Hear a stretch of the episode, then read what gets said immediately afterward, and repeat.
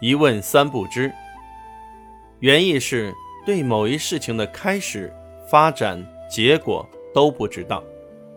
现在用来表示对实际情况一点儿也不知道。一问三不知，出自《春秋左丘明左传》。公元四百六十八年，晋国统帅苟尧率兵攻打郑国，郑国抵挡不住晋国的进攻，向齐国求救。齐国派陈成子带兵救援。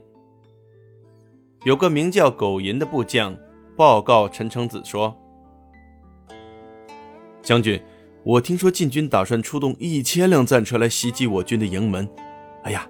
我们打不过他们，不如赶快撤兵吧。陈成子听了，严厉地说：“放肆！我们跟晋国的军队马上就要开战了，你却在这里胡说。你知道敌方的兵力部署、作战方略、军队士气吗？”苟银摇了摇头说：“末将不知。”陈成子训斥苟银说：“既然你什么都不知道，就来助长敌人的威风，灭自己的士气，太不应该了！”哼。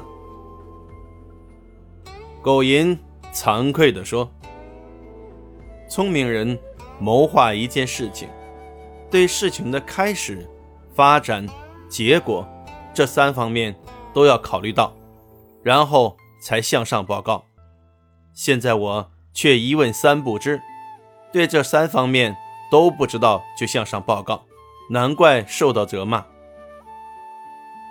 后来，人们就用“一问三不知”这个成语来比喻对实际情况毫无所知。一问三不知，近义词茫然无知；反义词无所不知。